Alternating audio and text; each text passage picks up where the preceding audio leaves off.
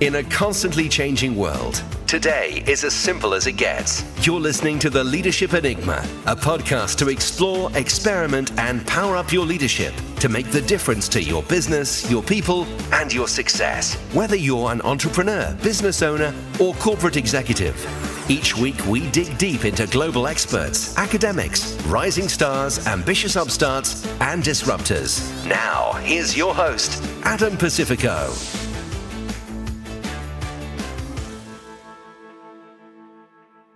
So, hello and welcome to another episode of the Leadership Enigma. And delighted to be joined today by Adam Kingl. Adam, welcome. How are you? I'm doing great. Thank you so much for having me. It's a pleasure. Uh, I think it's a privilege for us to have you on this particular episode. Now, Adam is a global educator. He's the former regional managing director of Duke Corporate Education. And excitingly, he is the author of a wonderful new book, Next Generation Leadership. Adam, how's that going? Ah, it's going really well. Yeah, it's it's it's uh, only been launched for two months. Well, I know that is uh, that's the topic of uh, today's episode as well, because this is excite the cynical and leading Generation Y, and I know that has been your focus for a long time now. Yes, well, the the initial research for it all, even though I didn't necessarily know it was going to be a book, but the initial research for it all began a decade ago. Wow. So this is a long time in the making. What prompted that then, a decade ago? I was directing an open enrollment executive education program called the Emerging Leaders Program. And as the name suggests, it was for high potentials. These were young employees in their 20s and 30s, our leaders of the future. And what I discovered very early on is that their paradigms about work, life, careers, leadership were very different from older generations. And the companies that were sponsoring them to come on this program are also saying, we really don't understand them, but we really want to keep and engage these people. And so that started at, me to ask some questions about what was behind the behaviors that we were seeing from them. Now, I've got two teenagers and I don't understand them and they don't understand me. is the same true when we look at the demographics in an organization? Yeah, indeed. And, and of course, we are um, living in uh, organizations that have ever more generations in them. I think yeah. it was, it used to be the case that you would have two, possibly three generations in the workforce. Now it's three to four.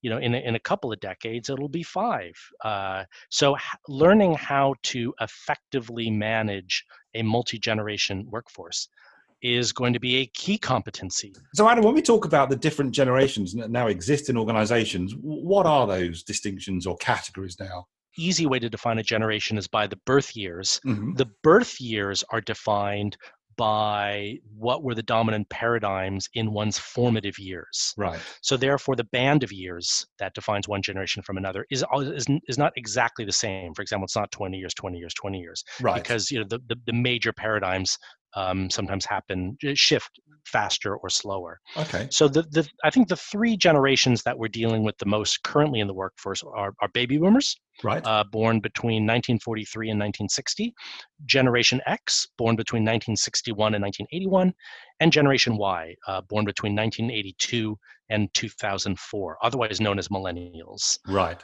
and that's that, that's what your book focused on that generation. Yeah exactly. So the people in our organization who are in their 20s and 30s gotcha. um, and specifically looking at those who are kind of the high potentials those who are going to be who are currently managers and senior managers and even senior executives in some cases and will be in the c suite very near future.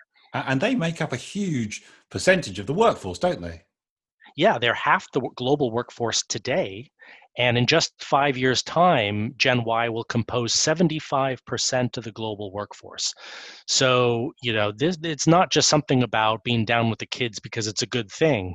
It is the majority of our workforce, and we have to um, understand uh, you know what drives them what i would say just as a very quick caveat is of course when you're talking about generations you're also by definition generalizing. So, of course, a lot of the things that I mentioned were predominantly true or were the the dominant patterns but it's not going to be true for every individual right. of course but you know like uh, like any good leader i think it's look for what trends are broadly true so that you can be broadly more effective so there's not there's no cookie cutting going on here but it's looking for those characteristics Yeah, exactly. And of course, it's even trickier with your employees who are sort of born as tweeners, you know, the years in between, for example, baby boomers and Gen X or between Gen X and Gen Y.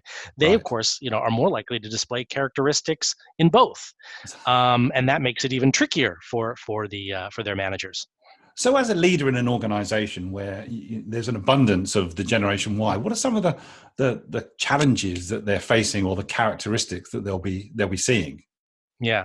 We have to understand that Gen Y um, entered the workforce at a time when they were constantly dis- disappointed by their employers. Right. So, for example, many of them either entered the workforce or before entering the workforce saw, you know, how their employers were employers were treating their parents and elder siblings. You know, they grew up during the Great Recession. Um, where people lost their jobs, lost their pensions, and then when they joined the workforce, they they saw that, for example, um, benefits and pension plans were dramatically less attractive than they were for their parents when they were entering the workforce. Okay. So that you know the whole idea of golden handcuffs and golden hellos, golden handshakes are kind of gone now. Um, and so if we don't have these things that bind our employees that used to be the traditional easy expensive but you know easy uh, ways to attract and keep people it, should it surprise any of us that Gen Y are switching employers with ever more rapidly, ever more frightening um, frequency. What's quite shocking is that 90% of Gen Ys say that they plan to switch employers about every five years, and over a third say they are planning to switch every two years. Wow.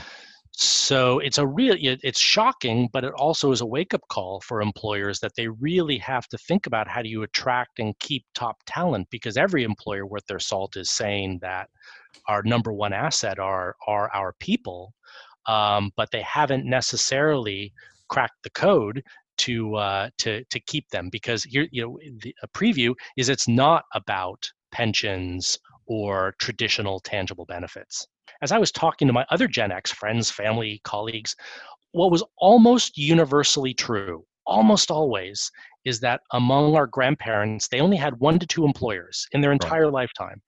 Our parents um, had, you know, about four uh, uh, to six, and for for me, Gen, you know, us and Gen Gen X, it's going to be about seven to eight in our mm-hmm. lifetime. Yep. And at the rate at which Gen Y is changing jobs, it's going to be 15 to 16.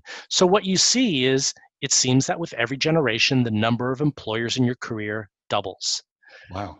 At some point, that pattern you imagine has got to fall apart, but I'm not so sure because you know eh, we're we're kind of inevitably um, careening toward ever more toward a gig economy, and even for white collar workers, this might be you know project based work, contractor based work.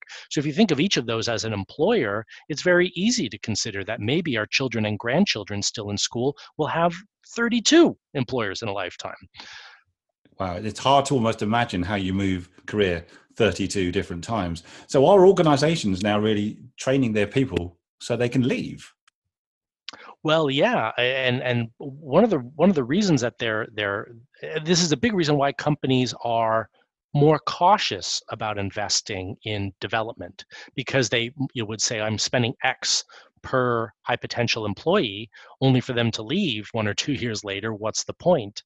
Um, but uh, you know, of course, you have to think about this as a long game. So the first thing I would say to these people is you still need your people to be developed, right? Your people's collective capability is your organization's total capability. Mm. So you hmm. can't say, well, I'm not going to I'm not going to invest in their development because then you're going to have ever less sophisticated people, which means you're no longer serving your customers adequately, et cetera, et cetera.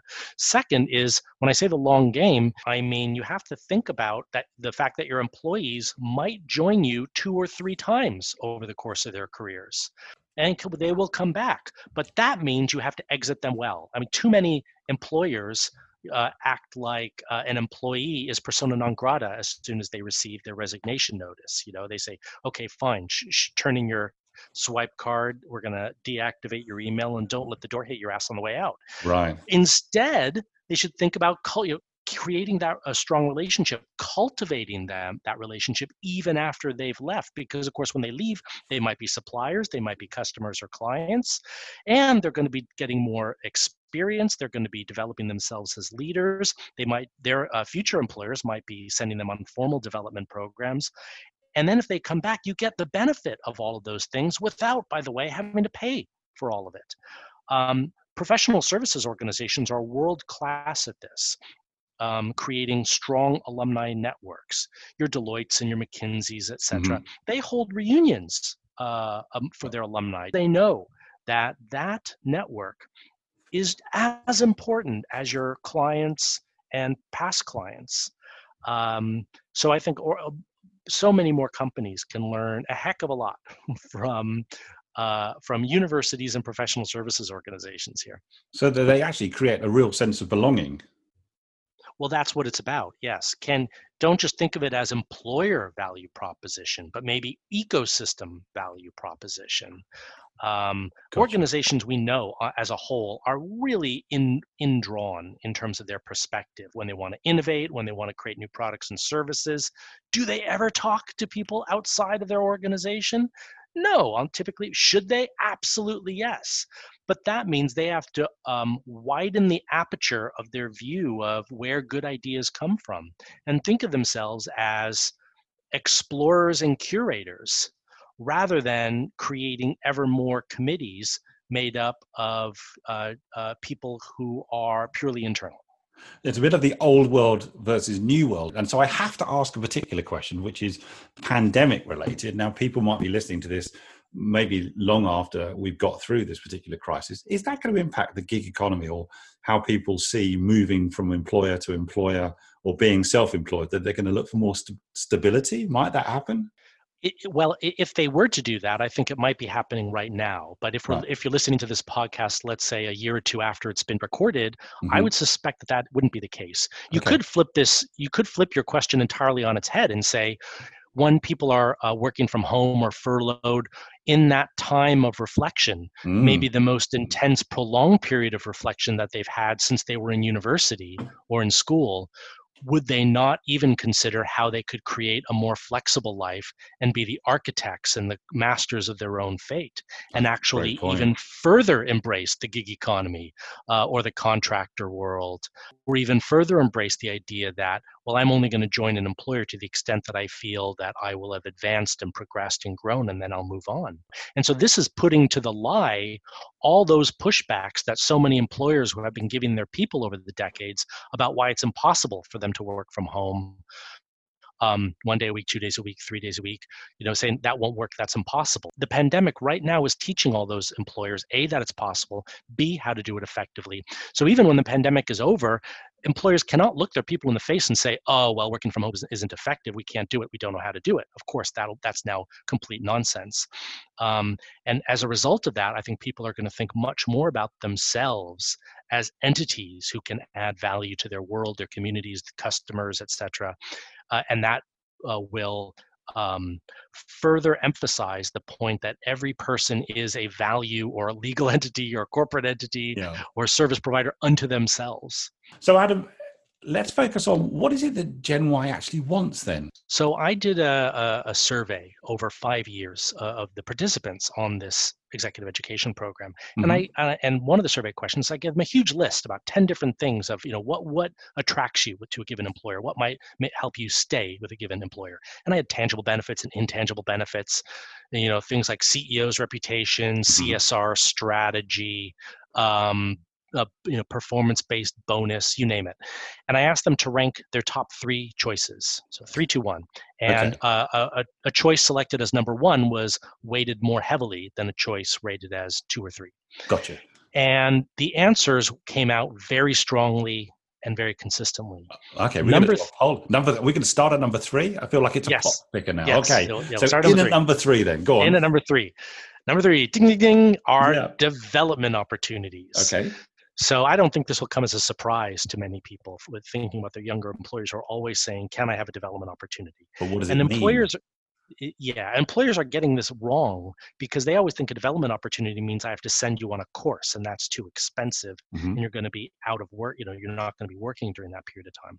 A development opportunity can be so many things. It can be mentor. It can be a coach it can be a secondment, it can be an international placement. All of these things demonstrate to your employee that you care and you want them to develop within their career. And most of those things that I listed cost next to nothing. In at number two, what's number two? In at number ding ding ding, organizational culture.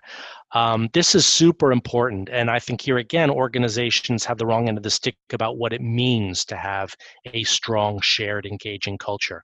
Okay. The best definition I ever heard of culture is a two word definition, and it is shared behaviors. Shared behaviors. So what, we, okay. what we mean by that is culture is observed.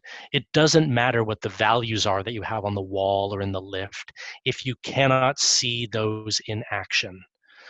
Um, so that's what Gen Y in particular are looking for. How do people relate to one another? How do they behave toward one another? So, and is so, that consistent with what they want, what they're looking for? So that's also going to be important for leaders to really understand the importance of how they role model the behaviors yes. that are being seen. Okay, right. Gotcha. Yeah, that's completely right. So the best way to strengthen and even change a culture is for the role models in the organization, i.e., the leaders, mm-hmm to actually talk to each other and explicitly say what behaviors do we want to see more of and less of in this organization right. and then they have to make a pact with one another to do that to turn up the dial on those behaviors they want to see and eliminate the behaviors they don't want to see and hold one another accountable yes so that. true then, when people join the organization, they consciously and unconsciously are looking around at the people who are successful around here and saying, well, what are they doing on a day to day basis? How are they acting? Because clearly that's the way that one progresses in this organization. It really has very little to do with hiring an expensive communications agency, for example, to write some compelling phrases and words, right. which are empty. Yeah, I think that's such good advice because so many organizations that you and I have worked with have spent lots of money on very fancy words and phrases, but never thought about the behaviors that support or undermine those very values. Yeah, quite right. Quite right. So, so that leads us to number one. What is yeah. number one, Adam? In at number one, bing, is work life balance. Now, what does that mean? Well, that's a great question because when when I often see people, particularly older generations, rolling their eyes when I say, talk about work life balance, it's because it's just fascinating. Different generations have different definitions of this phrase. So when Gen Y is asking for work life balance and baby boomers or even Gen X are rolling their eyes, it's because there is semantic discord about what we are talking about. Gen X and baby boomers, to them, a work-life balance is a when request. So they hear someone asks for work-life balance to them, that means, oh, you want to work fewer hours. You don't want to put in the time. Right. You don't want to pay your dues. I did. You're lazy. Blah blah blah blah blah. For for Gen Y, work-life balance is a where request. Okay. So they're saying, look, tech, technology in most many industries and functions, certainly not all of them, but in many, technology allows me to work anywhere, anytime. And of course, that doesn't mean they're working fewer hours if they're working from home and in a cafe. As a matter of fact, the ubiquity of technology means that we work everywhere and all the time. Um, you know, we all know we're working way more hours than we used to because the the technology that allows us to work remotely means it's extended our workday. It doesn't end when you begin your commute home. So, um, so Gen Y are just asking for that flexibility so that they can make the extended work hours that we all are confronting more livable. Um, wow. That may be, yeah. and so it really is just let's make sure that we're talking about the same thing, and then we can have a proper, productive work-life balance conversation. And so, Adam, in some ways, the global pandemic has proved their point. Yes, yeah, absolutely so. It's fun. I just read a fascinating interview with the CEO of Barclays Bank, and he was saying post pandemic, I don't think we need all this expensive real estate, you know, office buildings in central London and Canary You may Wharf. be right. Yeah, exactly. You know, it's it. So I think companies might even proactively now start to uh, uh, promote g- greater work-life balance, or at, or at least greater flexibility in terms of where we work. Okay. So, in some ways, it's challenging the essence of some organization's business model. Well, yes, yeah, that's right. I think gone are the days of management means you have to f- supervise physically right. your people, right? Watch them produce the outputs.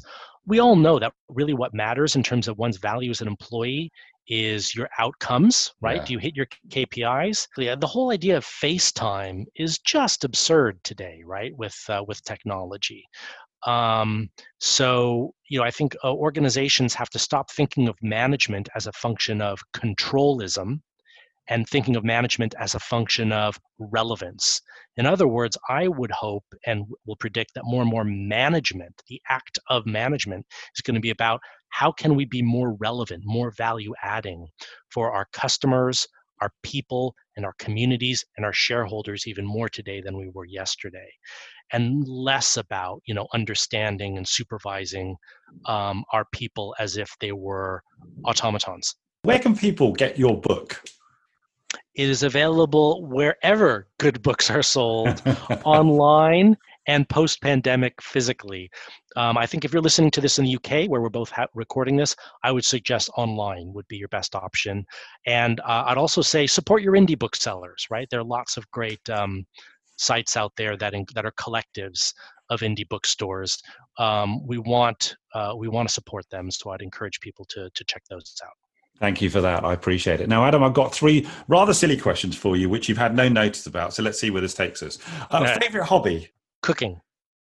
Anything in particular? Um, I'm. It's quite uh, eclectic. I like all kinds of cuisines, and I actually can get quite. I enjoy getting involved. You know, I'm not. I'm not the person who's like, oh, yeah, I will only cook things that can be done within 30 minutes or less, and no more than six ingredients. You know, if I encounter recipes that look exciting and look challenging, that will take two hours and involve you know 25 ingredients, I'll go for it. Oh, I probably won't do it. Well, I, I, yeah, I won't do it right now because, of course, it's going to be impossible to acquire all those ingredients uh, in lockdown. But, but you know, when when we're out of this, uh, yeah, I do love um, uh, giving myself a good stretchy uh, challenge. Okay, and so as as an author, what's your favorite word? Ooh, that's a great question.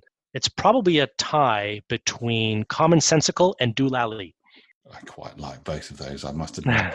and here's my last question to you, Adam: Is what's your best bit of advice to your 21 year old self? Oh my gosh! Uh, is what a good, wonderful, huh? yeah, wonderful question. Um, yeah, to my 21 year old self, Yeah, I would say only a few years ago, to be fair. But Yeah, yeah, exactly. it would be, ah, go on and kiss her, you dope. oh, I think well, that's perfect advice, isn't it? Um, Adam, it's been an absolute pleasure to talk to you. Thank you so much. I hope you'll consider maybe coming back and chatting to us again when the world goes back to wherever it's headed.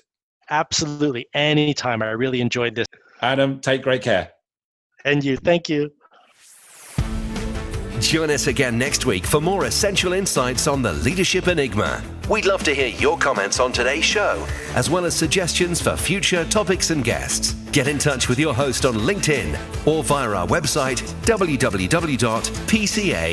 global.com. Please don't forget to rate, review, and subscribe on iTunes. Thanks for listening.